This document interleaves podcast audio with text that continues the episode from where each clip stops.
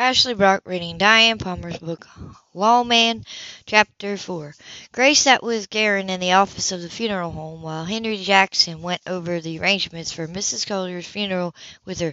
Garon had taken a vacation day so that he could help. He didn't tell her that he hardly ever took time off, but she guessed it. There weren't a lot of arrangements to make. Mrs. Collier had laid out her desires and even paid for her casket, a simple pine one. She was to be buried in a local Baptist church cemetery next to her late husband. Her inheritance would cover the costs of the service so that Grace had nothing to worry about. Next stop was Blake Kemp's office, where Grace learned that she'd be left the house and land. It was a little surprising because she expected her grandmother wouldn't leave her anything at all. Garon was sitting in the waiting room while Grace spoke to her grandmother's attorney. I didn't think she'd leave me anything, she began. Blake leaned forward. She had a guilty conscience, Grace, he said gently. She failed you the one time she shouldn't have.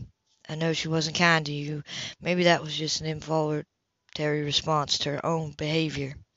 She blamed me for Mama, she said. She shouldn't have, he said with the case of someone who'd known the family for many years. Nothing that happened was your fault. That's what Dr. Cochran said, and he's right. We'll go ahead and file the papers making you executive of her estate. He held up a big hand when she started. You don't have to do a thing. I'll handle it now. About the funeral, he began. Mr. Grier is helping with that. She said, Cash? She exclaimed. No, his brother Garon. He lives next door to our place. She said, his eyebrows arched. He wasn't expecting that. From what he heard of Cash's brother, he didn't go out of his way to help people. He's very nice, he continued. He had his men fix my car, and I baked him an apple cake. he smiled. It's about time you started noticing Bachelor's Grace. She was, it's not like that. He's only being kind. Miss Turner probably had something to do with it. She might have. You can see. Well, if you need anything, you know where I am. Yes, thank you. He's smiled. It's no trouble. When we get the papers drawn up, you can swing by and sign them. I'll do the rest. She started back out of the office, smiling at the receptionist, a new girl who replaced Violet Hardy, who was now Kemp's wife.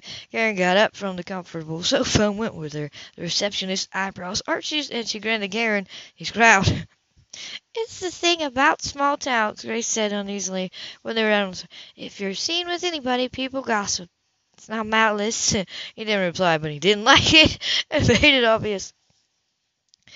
Thank you for taking time off to help me do this thing, she said when they were on the way back to her house. I really appreciate it. I don't. I didn't mind, he checked his But I have to go back to my office. We're working on a murder, a child. I have some more calls to make. She said, Do you have any leads? Excuse me. It's early to, it's early times. She was apparently taken right out of her bedroom with her parents asleep next door and kept for several days. A hiker tripped over her body behind the church. His face.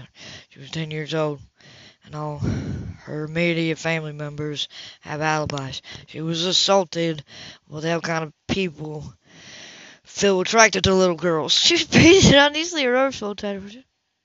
Inadequate men, she bit off, who want control replied, surprised him. He excuse me. Men who can't make it with grown-up women, she said calmly, and they ain't women because of it. So they victimize the most helpless sort of females. You're good, he murmured with a faint smile. Yes, that's my take on the case, too. His eyes were still on the road. If You've got potential. Everything of law enforcement for a career? Hate guns, Sheila. You don't have to have a gun. We employ civilians at the Bureau and information specialists, engineers, linguists, linguists, you know. In the old days, you had to be an agent to work for the Bureau, but now we're more laid back. She smiled in herself. You're not laid back, Mr. Grier, she returned. He glanced at her curious. How old are you? Her eyebrows would tell me, he persisted. Twenty-four, he smiled. I'm 36. It doesn't qualify me for a rocking chair. You can call me Garon. She gave him a long look. That's a name I've never heard before. My mother had four children, all boys. My father says she used to sit on the porch and go through baby names books for hours. At that, my name isn't quite as bad as Cash's. Cash isn't all that unusual, she pointed out. His real name is Cassius. He replied with a smile. My gosh! That's why he uses Cash, he chuckled. Are the two of you close? He shook his head. We've had some family problems since my mother's death. We're in the process of getting to know each other. Cash went off to military school when he was about eight or nine years old. Till this past year we didn't really speak. That's sad to have a family and not speak. He wondered about her parents, but it was too soon to start asking personal questions. He didn't want any more contact with her than necessary. He was married to his job. On the other hand, he just talked to her about his work, and that was something he'd never done before. She had an empathy about her that was hard to resist. He felt at home with her. That was dangerous, and he wasn't going to let anything develop between them. Garon dropped Grace off and went back to work. Marquez's captain had called and the senior ASAC called Garon into his office and authorized the Bureau's assistance. Garon would head up the task force as they searched for a murder murderer who killed little girls. Nobody was saying it out loud, but it was very possible that they had a serial killer on their hands. At least four cases shared the same basic pattern of death. I'll get started then, Garon told him. Marquez' captain said that the case needs to be solved as soon as possible. ASAC Bentley remarked he was older than Grier, near retirement, and had asked for assignment to San Antonio where he had relatives. He was a kindly man with a good heart, and he was a superior agent. Garon respected him. The captain has an open mind, but Marquez's lieutenant doesn't. He thinks it's all coincidence. I don't. The cases are too similar, Garon said doggedly. The ASAC smiled. No know Garon a long time. He knew how determined the agent could be. That would be my gut feeling too. Stay out of trouble. I'll try. He replied. The grin gave him away. He phoned Marquez and they met at a local diner. Marquez looked tired. There were dark circles on her eyes. You look like you've been burning the midnight oil, Garon remarked. He laughed a little holy. I take these homicides seriously. I phoned the Oklahoma PD where the old ribbon, red ribbon murder occurred. That was an 11 year old girl. They found her face down on a batch of brown-eyed Susans near a cemetery. Assaulted? Garon asked. Marquez nodded. Yes, strangled as well, and then stabbed about 25 times, just like the one we're working on. Too similar to be unrelated. Garon's lip in line. A very personal attack. Exactly my feeling. Perp hated the child, or what she represented. It was overkill, plain and simple. Something else. There was another victim, same basic MO over near Del Rio, about ten years ago. Killed with a knife and left in a field. I was looking for similar cases and happened to run into one of our older investigations who investigators who remembered it wasn't even fed into a database. It was so old. I emailed the police department over there and asked them to fax me the details. He ran a hand through his thick, straight black hair. Little girls. Innocent. Little girls. This monster may have been doing it since the nineties, at intervals, without getting caught. I'd give blood to get this guy.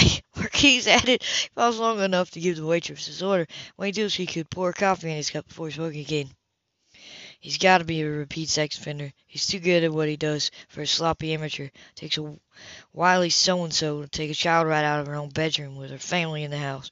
And he does it over a period of years. The cases do match without getting caught or even seen. That page of red ribbon, Garon remembered simply sipping coffee. Must have something to do with the fantasy he's acting out. That's what I thought, the young man said. The detective who told me about the Del Rio case also remembered hearing of a similar cold case from twelve or more years back, but he couldn't recall where it happened. He thinks it happened in South Texas. Did you look into the database for that case? Yes, but the Del Rio case wasn't there. God knows how many others aren't either, especially if they happen in small rural towns. I told my lieutenant about the Del Rio case and about the other two children in Oklahoma who were taken from their homes and found dead. Said we needed to get the FBI involved so you guys could do a profile of the killer for us, and he laughed. He said the deaths had no connection, so I went to the captain, and he called your ASAC. Thanks. No problem, Garon. Most veteran cops hate paperwork and complication. Nobody wants to be looking for a serial killer, but we might caught this one. But we might catch this one if we're stubborn enough. Marquez pursed his lips. Asked one of your squad members about you. He said he says that you'll never chase people. He says that you'll chase people to the gates of hell. Garon I don't like letting criminals get away. Neither do I. This guy's a serial killer. I need you to help me prove it. Garon paused while their steaks were served. What sort of similarities are we talking about with that cold case in Del Rio? All I have is a sketchy is sketchy information, came reply. The manner of abduction was the same, and they narrowed the suspects down to a stranger. The victim was assaulted and stabbed. I don't know about red ribbons. I filled out our case on the form for VICAP, and I did turn up several child murders in other states, but none of the children were strangled and stabbed, which may signify some other perp. Or he might have changed his habits. Maybe a gun gave him more power in an abduction. They both knew, a murderer might change the way he killed, but if the crime had a signature, it usually wouldn't vary from crime scene to crime scene. Any red ribbons in those other cold cases? he asked, because the ribbon did seem to serve as signature in at least one case. No, at least, he added, there were none in the information I access. As I said earlier, we always hold back one or two details that we don't feed to the media. Maybe those detectives did too. Did you try calling the detectives who worked the Oklahoma cases? I did. The first Oklahoma one was sure I was actually a reporter trying to dig out unknown facts in the case. I gave him my captain's phone number and he hung up on me. He said anybody could look that information up online. Nobody at the second place department knew anything about a cold case. How about the other Texas case? That's a doozy of a story, Marquez told him with pure disgust in his tone. It's in Palo Verde, a little town up near Austin. I couldn't get their single policeman on the phone at all. I tried an emailing them along with my phone number. That was a week before last. I'm still waiting for an answer. We get a lot of kooks emailing us for various reasons, Colonel, and we get about 200 spam messages a day. The captions are so misleading that you occasionally open one without meaning to. It's always a scam or a link to a porno website. Even with filters, they get through. Maybe your message ended up in the deleted files. I hate spammers, the younger man muttered. We have a cybercrime division that spends hours a day looking for scams and shutting them down. Good for you, but that still doesn't solve my problem. You can fly to Oklahoma and show me your credentials in person, can't you? I can barely pay my rent, Marquez said miserably, and he finished his steak. I can't afford the airfare. Your department wouldn't would pay for the ticket. Garon said Marquez eyebrows met his arm. Like hell would, he shot back. Didn't I tell you that I had to buy my own damn digital camera because my lieutenant wouldn't authorize the expenditure? He likes his job, and the city manager goes over departmental budgets with a microscope. I know how that feels. No, you don't, the younger man assured him.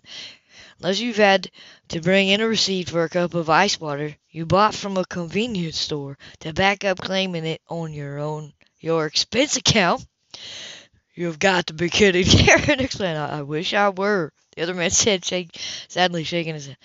I guess they'll lock me up for a whole giant, guy, for a whole giant coke. Garon chuckled helpfully. You need to come to work for us, he told Marquez. You can even have a Buick car. A what? A bureau car. Garon told him. I get to drive mine home at night. It's like moving storage for all my equipment, including my guns. Guns? Plural? detective You have more than one? He gave the detective look.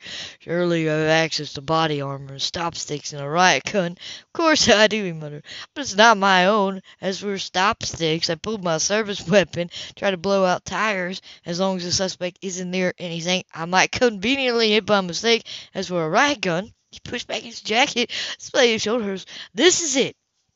I hate shotguns. They let you wear a shoulder holster, guys. We aren't allowed to. I don't know if I want to apply to the Bureau if I can't wear a shoulder holster. Besides, they move you guys around too much. I like being near home. To each own. Who else is going to be on this task force you're setting up? Marquez asked. We've got the sheriff's department because the murder took place out of town in the county, along with a K-9 unit, a Texas Ranger, a ranger. Wow, the other man said with a whistle sigh. Tried to get in five years ago. Passed everything except the marksmanship test, but two other guys had higher scores than I did. That's quite an outfit. Yesterday, my brother was a ranger before he came down to work in San Antonio. He was with the DA's office as a cybercrime expert. then he moved to Jacobsville. He's chief of police there, Marquez nodded. Quite a guy, your brother. He's making some major drug busts. I felt a ripple of pride. He was proud of his brother. Who else? Marquez persisted. We have an investigator from the DA's office who specializes in crimes against children. We volunteered our crime letter chronicle for trace evidence. We have one of the best forensics units in the country. Garon smiled. I know. I don't have a problem with letting them process data. You, when do we meet? Tomorrow afternoon at old Chico's. About one o'clock. I found one policewoman, policeman who knows the family of the victim and used to live in the neighborhood. He'll meet us there. I'll have the Texas rangers on hand, and the DA's investigator, Guarantor. Hope we can get this guy. No argument there, he glanced at his watch. I've got a couple of hours off after this, but I should be back in my office for quitting time. If you need to contact me, forgot to give you my numbers. If you can't reach me at the office, had pulling out a business card. My cell phone number is on this.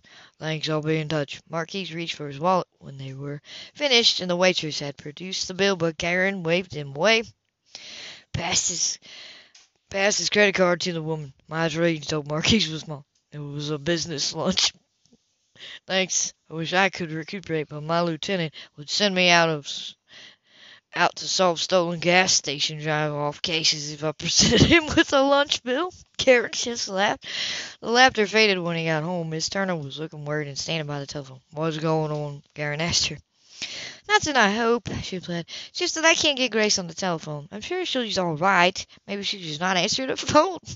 I'll drive over and see. He replied and was out the door before Miss Turner could ask to go with him. He pulled up in the front yard of the old Victorian house, noting again how little maintenance had been done to it. Took the steps two at a time and rapped hard on the door. He did it a third. He did it three times, but there was no answer. He started around the side of the house, and there she was in the rose garden with pruning shears, cutting back her rose bushes. She was talking to them as well. Obviously, she hadn't heard him drive up.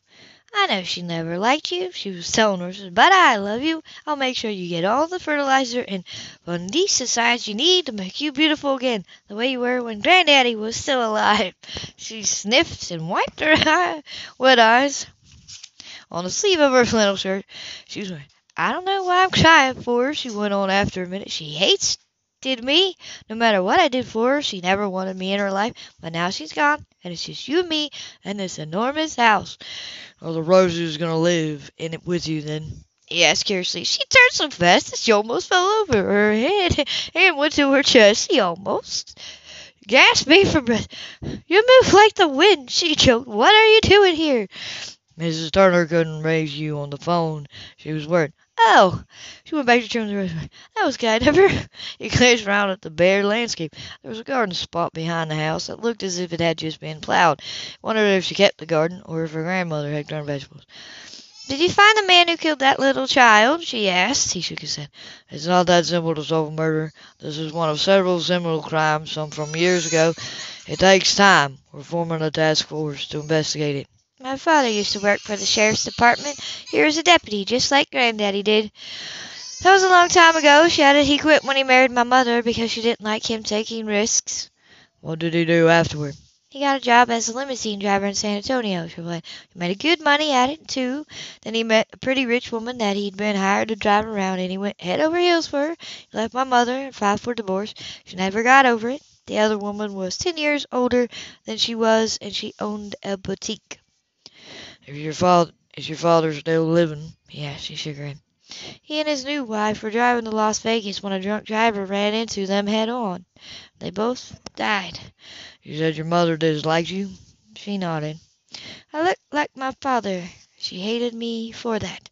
What happened to your mother? She died about twelve years ago, she said, just two years after Daddy did.